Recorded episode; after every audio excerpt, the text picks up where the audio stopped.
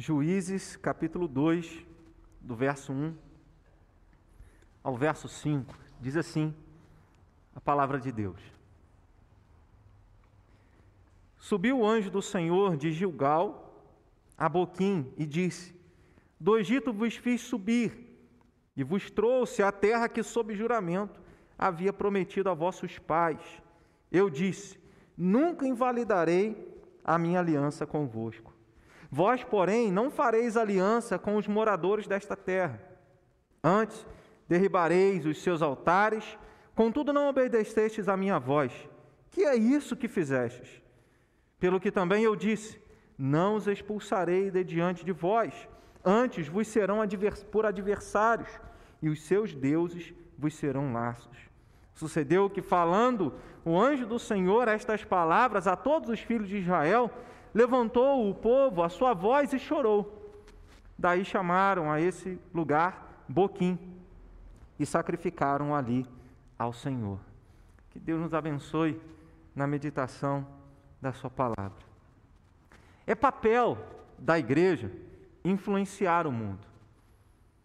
Jesus ensinou isso.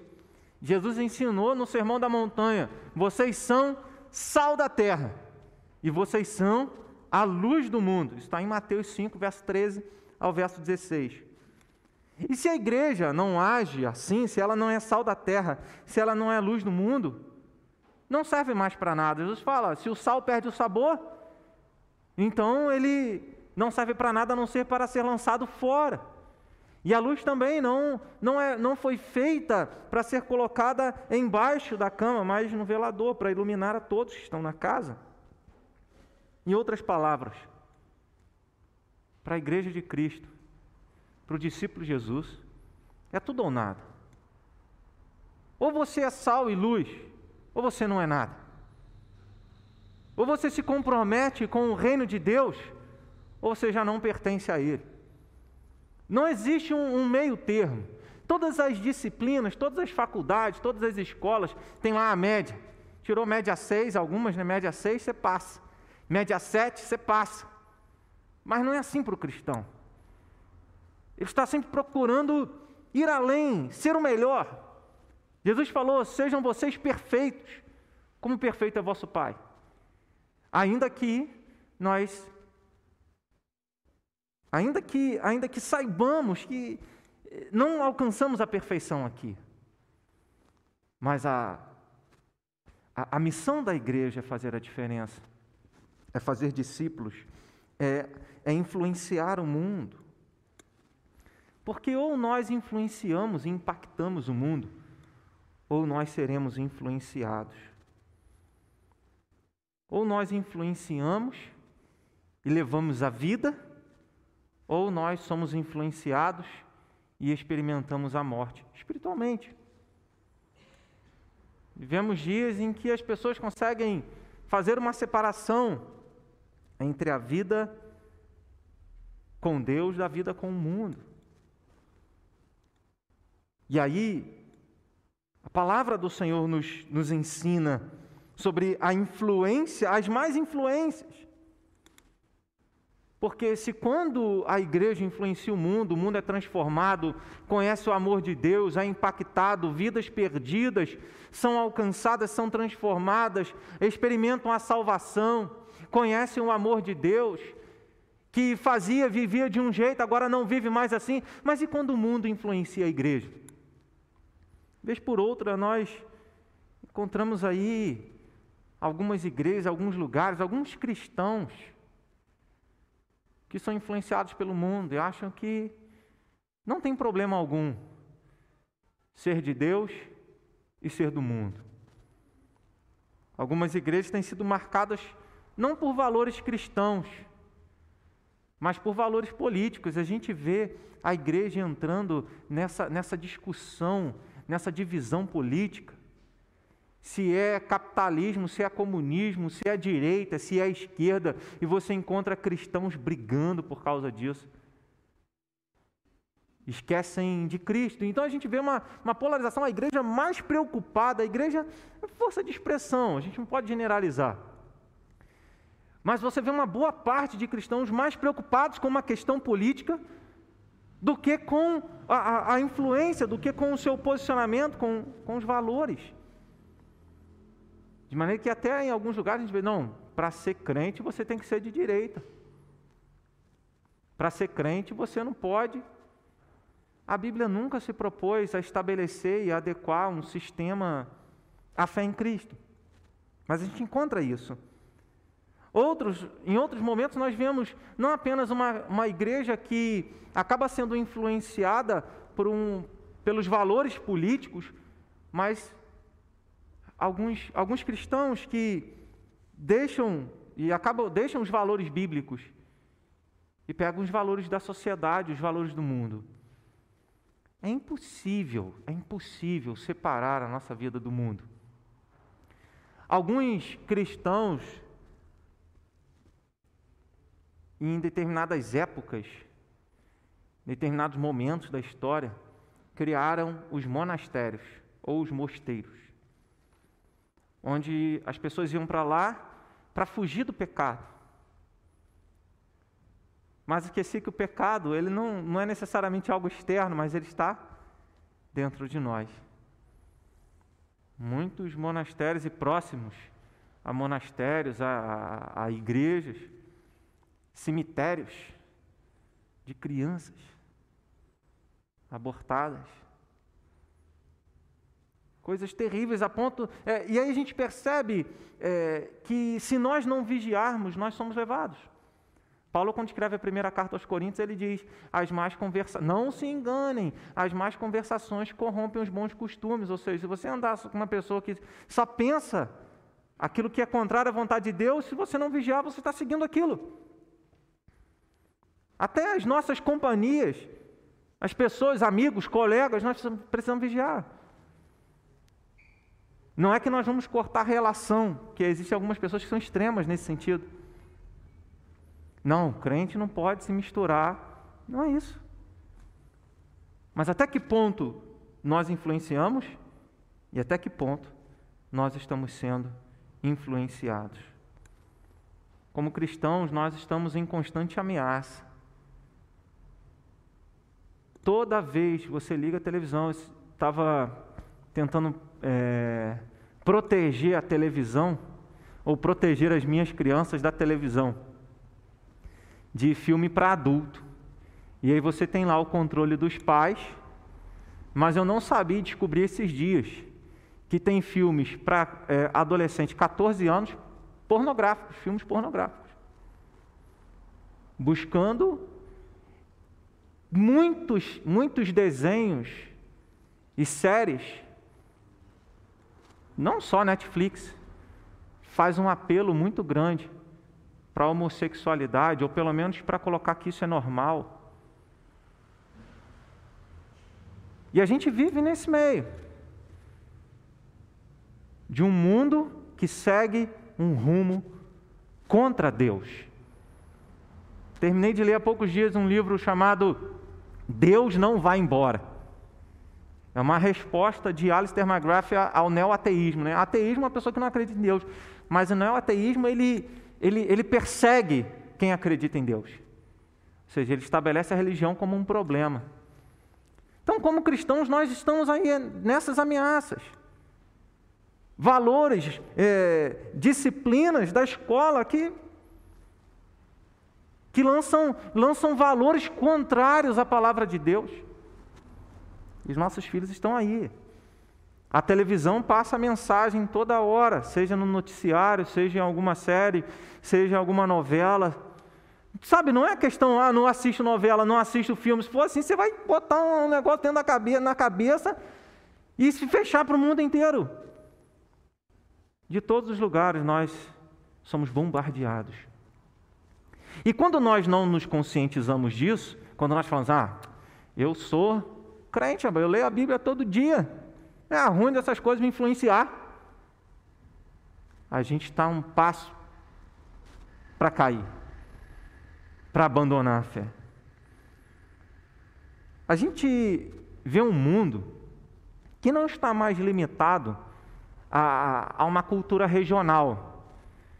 Seja, pensar no mundo como um, um na, na, na, cultura, pensar nas influências que nós temos de várias maneiras, de várias áreas da sociedade, como uma coisa estanque, como uma coisa é, parada, engessada é, e, e, limitada a regiões, é, é um engano. Porque com a globalização, os mesmos desenhos que estão se vendo, estão, que os adolescentes estão vendo no Japão, estão tá vendo aqui. A, a, os mesmos princípios e valores que estão na Europa estão aqui.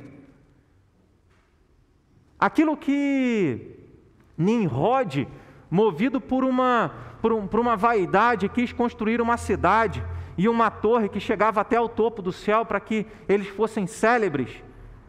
Ou seja, o primeiro projeto de globalização foi lá em Gênesis 11, a Torre de Babel, conhecida como a Torre de Babel. Todos tinham uma só linguagem, mesmo modo de falar, era uma cultura só. A gente não vive algo diferente disso. Que todo mundo conhece de tudo, sabe de tudo. O que está acontecendo aqui, quem está do outro lado do mundo sabe. E os valores, eles vão correndo o mundo inteiro. Quando Josué morreu, o povo de Israel fica sem uma liderança, ainda havia alguns anciãos que conheceram Josué, que conheceram todos os milagres que Deus havia realizado no deserto. E aí aquele povo morreu, aquela geração morreu. E o povo de Israel começou a, sem direção, sem liderança. Salomão já ensinou isso em Provérbios, né? Quando o povo não tem lei, quando o povo não tem direção, o povo perece. É necessário uma liderança aí. O próprio livro de Juízes tem, tem essa temática. Por que um livro de juízes na Bíblia? Não é apenas para mostrar que num período onde não havia um líder, porque depois de Moisés foi Josué, depois de Josué não foi um líder nacional. Os líderes, que são reconhecidos como juízes, no livro de juízes, eles eram locais, que em determinados momentos livravam o povo, conduziam alguns, um exército a libertar o povo da opressão dos midianitas, do, dos filisteus e de outros povos que viviam na região de Canaã. E o livro de Juízes prepara para o livro de Samuel, que é para mostrar o quê? A necessidade de um rei segundo o coração de Deus, preparando tudo para o rei Davi, é para mostrar, olha, olha como é que o povo precisa de um rei, olha como é que o povo precisa de uma direção. Mas nesse momento em que o povo havia perdido a liderança de Josué, porque ele havia falecido, os anciãos também, aquela geração de anciãos havia falecido, havia falecido o povo fica perdido. Antes de Josué morrer, ele disse assim: Olha, escolham a quem vocês vão servir. Se os deuses aos quais serviram os vossos pais, da além do Eufrates. Em outras palavras, aí os antepassados de, de Abraão, né? que Abraão vem lá de Ur dos Caldeus, depois, né, da além, além do Eufrates do rio Eufrates. Então escolham os deuses lá da Mesopotâmia, ou os deuses aqui de Canaã, da terra onde vocês estão passando a possuir. Eu e a minha casa serviremos ao Senhor. O livro de Josué termina com essa declaração, esse chamado à aliança. E, e, o povo diz: não, tudo que Deus falar, nós vamos fazer. Tudo que Deus determinar, nós iremos fazer. O povo então começa e continua conquistando a terra. Não fez aquilo que Deus havia dito, porque Deus fala lá em Deuteronômio, capítulo 7, verso 1 ao 5: quando vocês entrarem na terra para possuir, tira todo mundo. Não faça aliança com nenhum povo da terra. Extermina todo mundo, expulsa todo mundo. Para que ah, essas nações não sejam laços para vocês para que essas nações não venham atrapalhar vocês a buscar a Deus. Deus sempre falou isso. A gente diz assim: não, eu não sou influenciado. Deus está dizendo, você é. Então, é, não dê ouvidos a quem não tem os mesmos princípios e valores. Às vezes, nós emprest... Às vezes nós buscamos conselhos com as pessoas erradas. E Deus estava dizendo lá, disse lá em Deuteronômio 7, do 1 a 5, através de Moisés, quando vocês entrarem, derrotem todos os povos, Exterminem com eles, porque vocês, se vocês deixarem, vocês vão perecer. Porque eles vão levar vocês a uma outra direção que não é a minha vontade. E aí, quando o povo começa a conquistar a terra prometida, eles começam a deixar um determinados grupos. Então, Judá. E o capítulo 1 de Juízes é isso. O capítulo 1 de Juízes registra, fala da morte de Josué e fala desse, dessa conquista em que o povo, conforme ia conquistando a terra, eles deixavam sempre um grupo. Determinados grupos ficavam lá, habitavam nas montanhas ou na planície, é, separado do povo de Deus. O, outros eram submetidos a trabalhos escravos. Eles usaram, acabavam usando esses povos que eles dominavam, dominaram, para serem escravos deles. Mas nem isso Deus havia dito para eles fazerem. E aí, como se não bastasse isso, a gente lê isso no capítulo de número 3, né, no verso de número 5. O povo, além de deixar os israelitas, as tribos de Israel, além de deixarem esses outros povos lá na terra de Canaã, eles começaram a se misturar, começaram a casar com as filhas dos cananeus, ou cananitas. É, que ali havia vários povos, né, que a gente fala, amorreus, ferezeus, heveus, jebuseus, dirgazeus, todos esses com eus, né, que nós lemos na palavra. E eles começaram a entregar as suas filhas aos filhos dos povos de Canaã e a tomar em casamento também as filhas deles. E isso foi um laço para o povo de Deus que começou a adorar outros deuses. Então, quando o anjo do Senhor sai de Gilgal, porque em Gilgal estava o tabernáculo de Deus, agora estou no, capítulo, no verso 1 do capítulo 2, no texto que a gente leu. Então, quando o anjo do Senhor, que é a presença do próprio Deus, que conduziu o povo, que fez os milagres, né, as, dez pragas do Egito, que conduziu o povo pelo deserto durante 40 anos, que manifestava ali a coluna de nuvem durante o dia, a coluna de fogo durante a noite, e que fazia com que o povo é, é conquistasse a terra.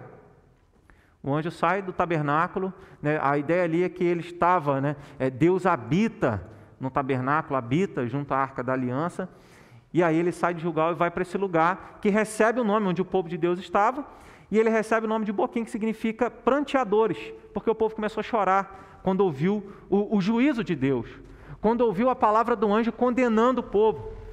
Tudo que eu falei para vocês não fazerem, vocês fizeram. Vocês, e aí um, um texto que vem, né, que, que, que, traz toda essa temática, né, ameaças culturais da fé cristã, o verso de número 2, onde diz: Vós, porém, não fareis aliança com os moradores desta terra, antes derrubareis seus altares, contudo não obedeceis a minha voz. Que é isso que fizeste. Quando nós nos permitimos a, a, a assumir valores, comportamentos, práticas, ideologias do lugar onde nós habitamos. E foi essa a derrota dos israelitas. E aí Deus os entregou aos seus inimigos. E aí o livro de Juízes é uma montanha russa nesse sentido, porque Deus entregava o povo dele aos inimigos, os inimigos oprimiam, aí Deus se lembrava, aí o povo clamava, chorava, clamava, se arrependia, Deus levantava um libertador, que era um juiz, e aí então esse libertador é, salvava o povo.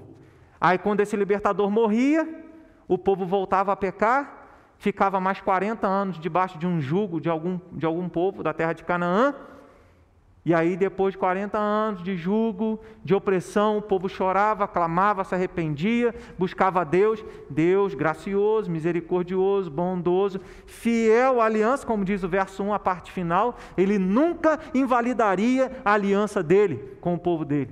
A gente é, nega Deus muitas vezes com as nossas atitudes, mas Deus nunca invalidou a aliança dele. Então ele perdoava, ele alcançava, abençoava, e o livro de Juízes mostra essa, essa montanha russa. Né? Várias vezes o povo é, sendo entregue aos seus inimigos por causa da desobediência, mas também muitas vezes experimentando a misericórdia de Deus quando se arrependeu e quando clamou por socorro. Assim o povo de Deus foi ameaçado na terra de Canaã porque todo, todo, todo, o ensinamento, todos os valores, toda a ideologia, toda a forma de vida que aqueles povos desenvolviam na terra de Canaã influenciou os israelitas. Agora, eles viram milagres, experimentaram ali o poder de Deus, viam o maná, aquela geração que estava entrando, né, que estava conquistando, ouviu lá do maná. Talvez alguns ainda tinham é, tido o conhecimento, tinham visto o manar ainda sendo derramado é, do céu. mas mesmo assim abandonaram o Senhor. Como discípulos de Jesus, irmãos, nós precisamos vigiar. Estamos em constante ameaça. O apóstolo Pedro, na primeira carta, no capítulo 5, no verso de número 8, ele diz: Sejam sóbrios e vigilantes, porque o diabo, vosso adversário, anda em derredor, rugindo como um leão, procurando alguém para tragar. Mas você acha que o diabo vem é, vestido de vermelho, com um tridente na mão e com um chifre? Ele vai mexer algo que, até quando nós estudamos o livro de Apocalipse, né, muito se fala da marca da besta, né, do, e alguns acham que é o chip e tudo mais, mas a marca é na mão e na testa.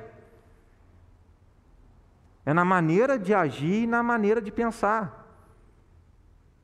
E é isso que a cultura mundana tenta fazer com a gente.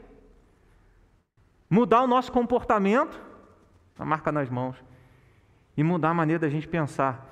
E se você ouvir todo dia a mesma coisa, todo dia, todo dia, todo dia, você começa dizendo: ah, não tem nada a ver, o importante é que eles se amam.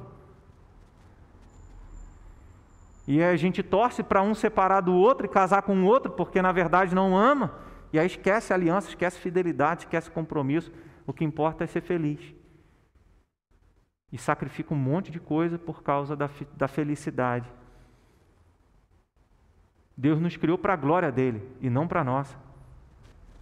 Enfim, o que eu quero fazer a gente pensar nessa noite é que nós enfrentamos essas ameaças através da cultura. O que é a cultura?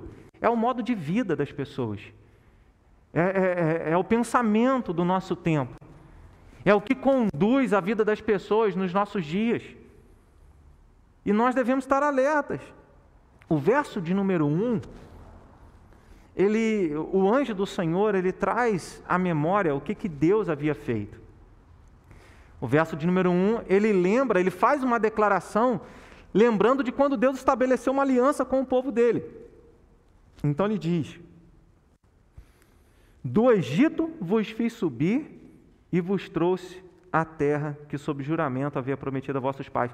Se nós lermos lá em Êxodo, capítulo de número 20, antes de Deus dar os dez mandamentos, ele diz: Ó, eu sou o Senhor vosso Deus, que te tirei da casa da servidão. Então Deus primeiro nos liberta, nos salva e nos dá mandamentos. E assim ele estabelece a aliança dele. A aliança com Deus é baseada na palavra dele. De maneira que se seguimos a sua palavra, estamos em aliança. Se não seguimos, não temos aliança com Deus. Então, a palavra de Deus é aquilo que, que expressa essa aliança com o Senhor. E o, que, e o que a palavra de Deus nos ensina? Qual é a temática geral? Se a gente pudesse resumir a Bíblia toda numa frase. Muita gente sabe de cor, né? João 3,16. Porque Deus amou o mundo de tal maneira que deu seu Filho unigênito para todo aquele que nele crê, não pereça, mas tenha vida eterna. A Bíblia toda aponta para Cristo, a Bíblia toda aponta para essa mensagem do anjo do Senhor ao povo, ao povo de Deus no passado. Do Egito vos fiz subir. A libertação, a salvação do Egito é símbolo daquilo que Jesus fez na cruz do Calvário por cada um de nós. Quando Deus entregou o seu próprio filho para a nossa salvação, sabe o que a sociedade quer fazer? E que o povo de Deus esqueceu quando assumiu a aliança, se comprometeu com os povos da terra de Canaã, o povo esqueceu quem havia salvado. O povo esqueceu que eles foram alvos da salvação de Deus lá no Egito. E o que o mundo tenta fazer com cada um de nós é fazer a gente esquecer da salvação com que fomos alcançados por Deus por meio de Jesus Cristo, nosso Senhor. Mas como é que isso acontece? Se a gente continua na nossa cabeça crendo em Deus, se a gente continua sabendo o que, que Jesus fez. Algumas coisas nos fazem esquecer da salvação. Quando a gente pensa em Deus, a gente pensa no poder dele, na grandeza dele. Quando pensamos na salvação, lembramos de que fomos salvos de quê? da escravidão do pecado, fomos salvos das garras de Satanás, fomos salvos do inferno, do lago de fogo e enxofre. Falar da salvação é falar de um povo que reconhece que precisa ser salvo, é falar de pecado, É falar de fidelidade, o anjo do Senhor, que para muitos teólogos, eu também entendo assim, o anjo do Senhor no Antigo Testamento, é a segunda pessoa da Trindade, é aquele que manifestava a presença de Deus, é Cristo antes da encarnação. Lembramos que Deus é três em um, é o mistério da Trindade, Pai, Filho e Espírito Santo. E aqui o anjo do Senhor manifestando a sua salvação, porque o povo era pecador, porque o povo estava distante de Deus e precisava ser reconduzido, restaurado à comunhão com o Senhor. Então Deus faz uma aliança com ele quando eles saem do Egito, quando eles saem é, da terra da escravidão. E é o que nós lembramos hoje. O mundo quer fazer a gente esquecer de conceitos como pecado, de conceitos como fidelidade, de conceitos como arrependimento e de conceitos como Deus sendo o único que pode nos salvar. Então, esquecer da salvação, a, a, a sociedade, a cultura, ela não vai dizer, esquece esse Deus que te salvou, não. Ela vai dizer assim: pecado. Não existe pecado. Pecado é uma, é, é uma questão religiosa apenas. Pecado não existe. Quem que disse que é certo e que é errado? Você acredita nessas coisas ainda? Não, você que sabe, cada um tem a sua verdade. A gente vive aí o relativismo. Né? O relati com a pós-modernidade vem o relativismo. O relativismo é todo mundo tem a sua verdade, então não tem mais erro, não tem mais pecado. É o que a sociedade quer fazer a gente acreditar, não tem mais pecado. Se não tem pecado, Jesus morreu para quê? Cancela o sacrifício da cruz. Se nenhum de nós mais falhamos e erramos, cancela a morte de Cristo, cancela os efeitos da sua ressurreição. Então não tem nada a ver. Não é assim? Ah, não tem problema, não tem nada a ver não, isso aí não tem pecado. Então a sociedade, a cultura, ela tenta nos fazer, nos fazer acreditar que não tem mais errado. E não tem mais pecado. E algumas pessoas ficam até é, com esse termo, né, que é um termo que não cabe mais na nossa sociedade, pecado, porque é um termo cheio de preconceito religioso. Prefere falar, ah, errou, né, ah, falhou. Porque nós estamos sendo doutrinados pela mídia, pela sociedade, a pensar assim: ah, Deus é amor, né? Tem nada que eu faça que vai entristecer Deus. Ele vai me aceitar do jeito que eu sou, não tem mais pecado. Então, se não tem pecado, eu não preciso me converter, eu não preciso me arrepender. E aí, não apenas o conceito de pecado que some, mas o conceito de fidelidade, o conceito de obediência. Quando os israelitas começaram a se misturar com os povos da terra de Canaã, eles foram perdendo isso. Ah, não tem problema você se curvar diante do meu Deus, não. É mais um Deus igual ao seu Deus. Ah, não tem problema você fazer isso, você não vai estar desobedecendo o seu Deus, você vai estar agradando mais um Deus. Então a gente perde o conceito de fidelidade, a gente, a gente navega domingo na igreja e durante a semana em, outras, em outros mares, em outras águas. E um outro conceito que eu vejo que nos faz esquecer da salvação, porque a, a ideia do pecado, a ideia da necessidade de nós sermos perdoados e salvos, a, a ideia da fidelidade, porque a salvação ela, ela é uma aliança com Deus e exige de nós uma responsabilidade. Jesus falou: aquele que me ama, que guarda os meus mandamentos. Então existe um aspecto de fidelidade a Deus. E nesse aspecto de fidelidade, se o aspecto do pecado nos, nos faz enxergar a pós-modernidade no seu relativismo, qualquer coisa serve, qualquer caminho serve, não tem nada de errado, cada um tem a sua verdade. A, a, a fidelidade nos faz enxergar essa, esse, esse pluralismo religioso. Não, não importa. Não importa que você acredita num Deus, acredita em alguma coisa, você tem que acreditar em alguma coisa. E a gente vai é, se a gente não vigiar, a gente acaba sendo levado. No terceiro aspecto, além do pecado da fidelidade, é, existe um aspecto que a sociedade nos faz esquecer, tenta nos fazer esquecer e ameaça a nossa fé cristã, que é a ideia de um único Deus. O diabo ele não vai dizer assim, embora algumas culturas isso acabe acontecendo, alguns países, nega Jesus ou você morre. Se você não negar Jesus, você vai morrer.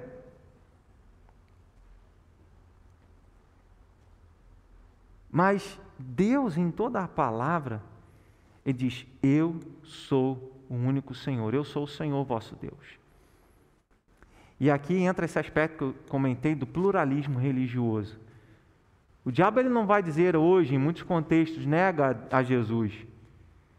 Ele vai dizer: adora esses outros deuses que eu estou te mostrando.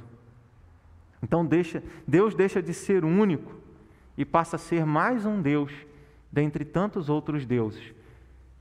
A gente consegue fazer isso.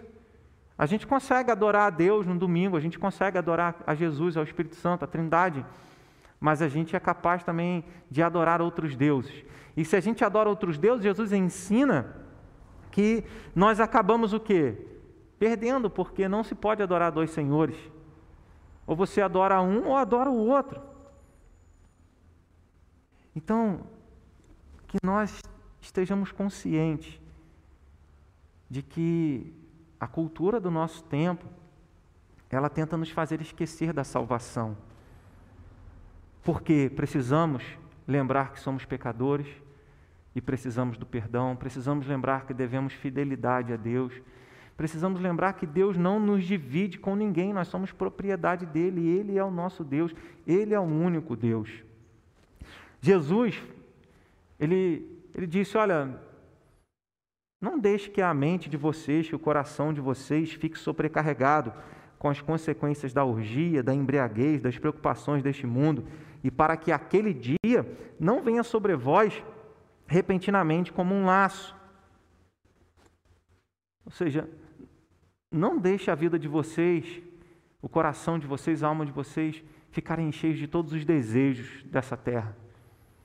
E aí depois ele completa em outro lugar, que é na oração sacerdotal, em João capítulo 17, verso 14, verso 16, repete a mesma ideia. Ele diz: Vocês não são desse mundo, como também eu não sou. Os cristãos da igreja primitiva, eles tinham isso muito mais forte. Nós não somos desse mundo. Mas parece que alguns cristãos nos nossos dias eles querem fincar o pé aqui nessa terra. E não apenas na terra, é, é, assim, em tudo aquilo que o mundo oferece. Nós devemos lembrar de onde Jesus nos tirou, do que ele nos salvou. E quando a gente guardar isso na nossa mente, no nosso coração, de que nós fomos salvos, sem esquecer dessa obra da salvação, a gente vai ter boas condições de lutarmos contra essas ameaças que tentam nos fazer esquecer da salvação. Segundo, uma outra ameaça que nós vemos na cultura são aquelas que nos fazem adorar outros deuses. E aí eu penso, é, em Canaã existem, vários deuses, mas dois deuses eram os principais, que o próprio contexto nos mostra, que era Baal e Astarote. Olha o que o povo fez, se você avançar aí, no verso 11 até o verso 13, no mesmo capítulo, vezes 2, verso 11 e 13, diz assim: Então fizeram os filhos de Israel o que era mal perante o Senhor, pois serviram os Baalins, deixaram o Senhor, Deus de seus pais, que os tirara da terra do Egito, e foram-se após outros deuses, dentre os deuses das gentes que havia ao redor deles, e os adoraram e provocaram o Senhor a ira, porquanto deixaram o Senhor e serviram a Baal e a Astarote. Deus deu os dois deuses principais ali de Canaã, o deus Baal e a deusa Astarote. E assim o povo se afastou de Deus. Perceba que a história mostra, eles não disseram, agora nós não cremos mais em Deus eles colocaram no mesmo, junto com o Senhor, Deus Todo-Poderoso, Baal e Astarote. E é o que a gente precisa refletir. Para que nós tenhamos outros deuses, a gente não precisa negar a Cristo verbalmente. Basta a gente dar um lugar seja para alguém, seja para alguma coisa, o lugar que só pertence a Deus na nossa vida. Quem é Deus? É alguém que nós depositamos a nossa confiança? É alguém que nós confiamos para nos salvar? É alguém que tem todo o poder? É alguém que nós temos esperança de uma vida futura, de plenitude, de alegria, sem tristeza, sem pecado, sem dor. Agora, o que, que o mundo oferece? O que, que essa cultura mundial oferece para nós. A ciência e a tecnologia como soluções para todos os problemas humanos. Não, o ser humano ele tem conhecimento, então ele vai criar essa máquina, a ciência vai inventar a vacina, e se um dia a gente tiver uma outra, outra enfermidade aí, essas enfermidades que não tem cura, né? Mas a gente vê todo mundo é, é, é focado na ciência, na tecnologia, no conhecimento humano para dizer assim: isso vai resolver o nosso problema. E as pessoas são enganadas a acharem que o maior problema humano é um vírus, o maior problema humano é o câncer, o maior problema humano é a fome, o maior problema humano é a desigualdade social, o maior problema humano é o pecado, o maior problema humano é uma vida longe de Deus. Esse é o maior problema humano. O maior problema humano é a ira de Deus, é estarmos sujeitos à ira de Deus. Mas esse problema Jesus resolveu.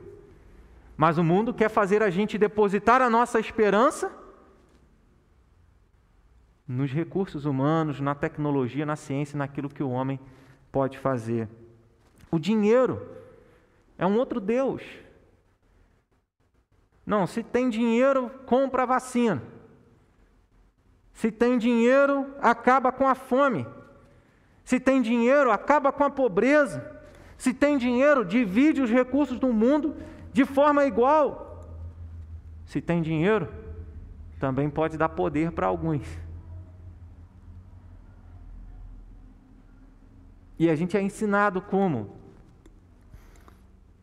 Compra, compra, compra.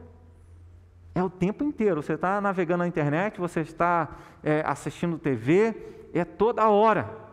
Compra isso, compra aquilo. E a gente não sossega enquanto não comprar. É o Deus do dinheiro. É o mamon. Quando Jesus fala, eu já mencionei, não podeis servir a Deus e às riquezas. E aí diz: não, se você comprar isso, você vai ser feliz você comprar isso, se você tiver isso, você vai alcançar a felicidade. Então a pessoa tem que sempre ter mais, ter mais e mais e mais. Mais dinheiro. Aí as pessoas trabalham 24 horas por dia, não cumprem nenhum mandamento de separar um tempo para Deus.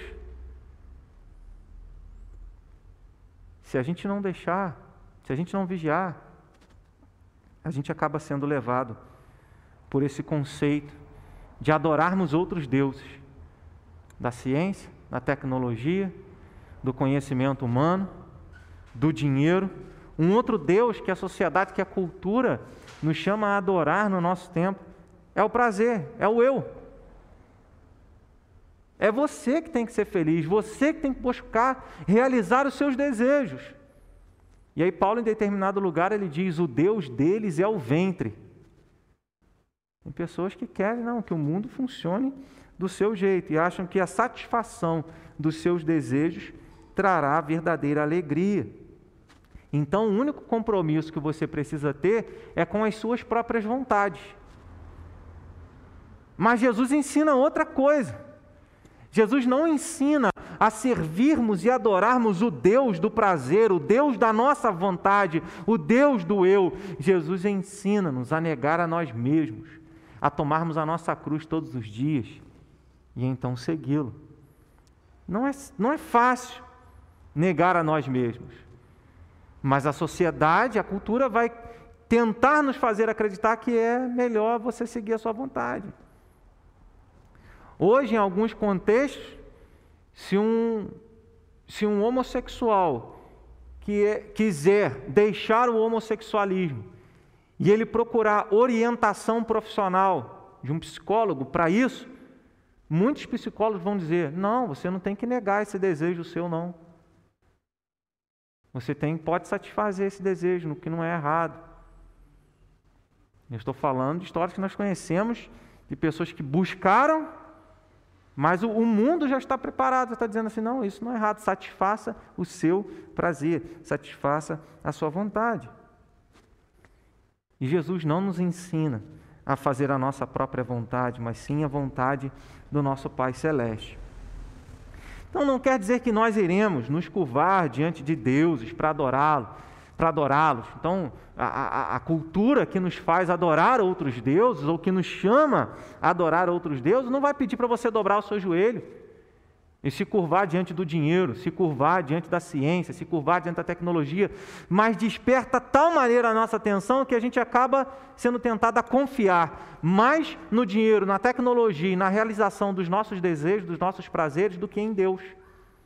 E a gente acha que a solução e a salvação e a plenitude e felicidade não está mais em Deus, mas nessa terra e nas coisas que nós podemos conquistar aqui. O que Satanás fez, tentou fazer com Jesus no deserto, na tentação. Se tu és filho de Deus, se curva eu te dou o mundo inteiro. Poder. Se tu és filho de Deus, se joga daqui. Porque vai estar tá escrito, vai dar ordem aos seus anjos, ou seja, evidência, fama. Existem muitas formas e muitos deuses que nós podemos acabar cedendo e deixando de realmente confiar no Senhor. O discípulo de Jesus, irmãos, nós como discípulos, devemos estar contentes. Como a gente, como a gente é, se resguarda ou vigia a respeito desses deuses que a, que a cultura tenta nos fazer adorar? A palavra de Deus nos ensina que o discípulo de Cristo, ele deve estar satisfeito com o que ele tem. Então Paulo ele diz em Filipenses capítulo 4, verso número 11, aprendi a viver contente em toda e qualquer situação. Sei ser humilhado, ser honrado, tenho experiência de fartura, mas também de escassez. Então devemos estar contentes com aquilo que Deus tem nos dado. Em outro lugar, ele vai dizer: olha, tendo o que comer e o que vestir, devemos estar satisfeitos, devemos estar contentes. Então nós devemos ter o nosso contentamento na simplicidade e não na, na riqueza, na, na, nas riquezas dessa terra que perecem. E o apelo é grande. E a gente acha que a felicidade está no ter e não num relacionamento com Deus e não na obra de Jesus. O cristão ele deve trabalhar para obter o sustento dele mas não deve colocar sua esperança nessas riquezas, nesse trabalho. Deve esperar boas soluções da, da ciência, da tecnologia? Sim, mas ele não deve imaginar que elas irão transformar o mundo no céu que nós tanto esperamos, porque a nossa pátria não é aqui. Tá? Então não enganemos a nós mesmos, não deixemos seduzir pelos deuses do nosso tempo. Nós aguardamos uma cidade que não tem tecnologia humana que possa construir, não tem dinheiro humano que possa construir e não tem prazer humano que possa nos dar a plenitude de gozo e satisfação que nós teremos lá. Porque o autor aos Hebreus, no capítulo 11, ele diz: Olha, aguardamos a cidade que Deus é, é o construtor. Jesus disse: Eu vou preparar lugar para vocês. Ele fala isso em João, capítulo de número 14. Então, é, que nós aguardemos essa cidade que não é feita pelos homens, mas pelo próprio Deus, e que nós possamos sentir contentes, satisfeitos com o que Deus tem nos dado, para que não sejamos tentados a nos curvar diante dos deuses do nosso tempo. Em último lugar, irmãos, as ameaças, da, da, as ameaças culturais à fé cristã são as que nos fazem acreditar que nós podemos vencer sozinhos. Por que isso? Quando a gente olha no texto, né, em tudo isso é, nós olhamos para o texto e vemos essas expressões, O verso de número 2 diz: Não fareis aliança com os moradores dessa terra. Ou seja, foi nesse momento que eles começaram a adorar outros deuses. Foi o nosso tópico anterior. No verso de número 3, ele diz: Pelo que também eu disse, não os expulsarei diante de vós. Então, o anjo do Senhor falou para esse povo, para o povo de Israel que estava aliançando-se com outros povos, com os povos de Canaã e adorando seus deuses. Não os expulsarei de diante de vós, antes vos serão por adversários, e os seus deuses vos serão laços. É o momento em que a sociedade em que o povo se encontrava isola o povo de Deus. E o povo de Deus, abandonado, entre aspas, pelo Senhor, abandonado no sentido de ser disciplinado, porque o Deus disse, o anjo do Senhor disse: Eu não vou estar com vocês mais, eu vou entregar vocês aos seus inimigos. Isso mostra que é uma, uma solidão, um isolamento. Deus não caminharia mais com o povo. Isso acontece também em Êxodo, capítulo de número 32, capítulo 33, quando o povo pecou construindo um bezerro de ouro, e Deus fala: Olha, eu não vou mais com vocês. Vão sozinhos agora. E Moisés diz: Senhor, se a tua presença não for conosco, não nos faça sair deste lugar. Então, a, o, Israel conquistou toda aquela terra e estava conquistando por causa da presença de Deus, manifestado ali através do anjo do Senhor. E agora o anjo do Senhor, que realizou tantos milagres, manifestou tanto poder, conduzindo o povo até aquele momento, estava dizendo: Eu não estarei mais com vocês, vocês estarão sozinhos. Mas enquanto o anjo do Senhor não falou isso, o povo já estava separado de Deus e achando: olha como nós somos bons, estamos conduzindo. Esse é um grande perigo. De acharmos que nós não precisamos de outras pessoas, do povo de Deus, de acharmos que nós não precisamos de Deus para conduzir a nossa própria vida. Então, esse texto, irmãos, e principalmente a gente vai lendo essa introdução do livro de Juízes, que vai até o capítulo de número 3, né, mostra, mostra essa, é, esse povo que tinha tudo para ser abençoado pelo Senhor, para continuar conquistando a terra, mas que disse para si mesmo: Eu vou fazer tudo do meu jeito. Algo muito claro desde o início da tomada, da conquista da terra prometida é: vamos ver o que, que Deus quer falar conosco? Vamos ver se nós vamos descer para guerrear contra essa nação, contra esse povo? O que, que Deus diz? Nós vamos guerrear ou não vamos guerrear? Mas aqui nesse momento, quando o povo, ao invés de destruir os inimigos, o povo começa a fazer aliança com a cultura do seu tempo. É onde o povo começa a perder, é onde Deus abandona como um sinal de disciplina, de exortação, de julgamento sobre o seu próprio povo. A gente precisa lembrar, como Hebreus 12 ensina, que Deus disciplina o filho a quem ama. E assim ele estava disciplinando o povo dele. O povo havia quebrado a aliança, servindo e adorado outros deuses, adorando outros deuses. E Deus então estaria disciplinando o seu próprio povo porque ele não invalida a sua aliança. Cada, cada grupo pequeno que foi deixado, grupos pequenos, se tornaram maiores e mais poderosos do que os israelitas. Olha, Deus usou os israelitas para dominar a, terra de Canaã por causa da maldade daquelas nações que ali viviam, daqueles povos que ali viviam. Agora Deus estava usando aquele, aqueles povos em pequeno número em relação ao povo de Deus e fazendo com que eles fossem mais fortes e mais poderosos do que o seu povo. Existe um perigo de achar que nós podemos sozinhos conduzir a nossa história e chegar onde queremos chegar, conquistar o que queremos conquistar. Mas esse versículo de número 3 revela que sem a presença de Deus, nós não podemos fazer nada. Todas as vezes que o anjo do Senhor agia com misericórdia e graça e levantava o juízo, o povo vencia. Todas as vezes que o anjo se afastava e deixava o povo sob disciplina, o povo perdia. E que o mundo quer fazer com cada um de nós é dizer: você não precisa da igreja, você não precisa de Jesus, você não precisa de nada, você se basta. Tudo que você precisa está aí dentro de você. Isso é autoajuda. Toda a solução você pode dar conta.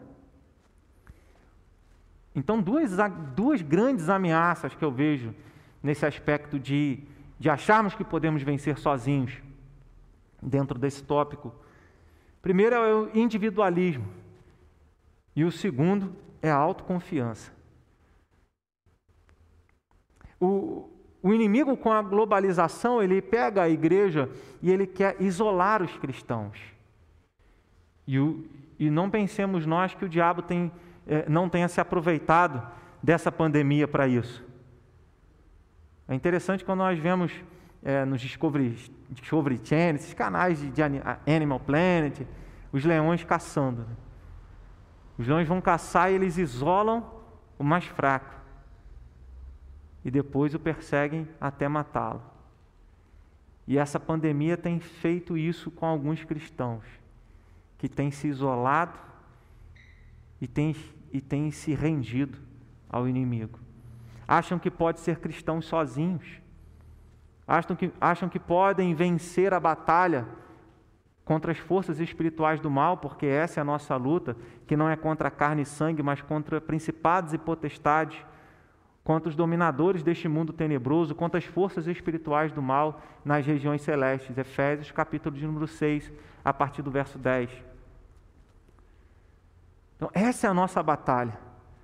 E quando um crente acha que pode vencer sozinho, ele já perdeu. A sociedade diz que a gente não precisa de ninguém, que nós nos bastamos. O individualismo impera antes, até mesmo em, termos de. A gente pode aplicar isso até em construção civil.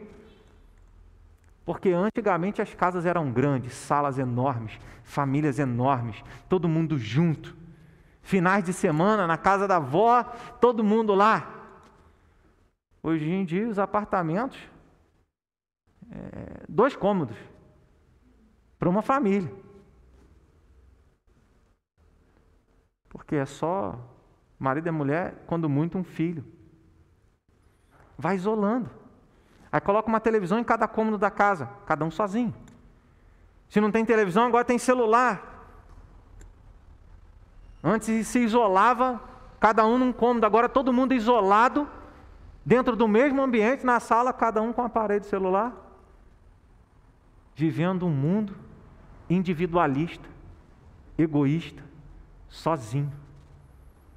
O cristianismo nos chama para o altruísmo nos chama para colocar as necessidades do, do outro à frente das nossas. Não nos chama para viver para nós mesmos. Não nos chama para satisfazer a nossa própria vontade. Então, que nós estejamos atentos a essas ameaças do individualismo, achar que nós podemos ser crentes sozinhos, ou da autoconfiança.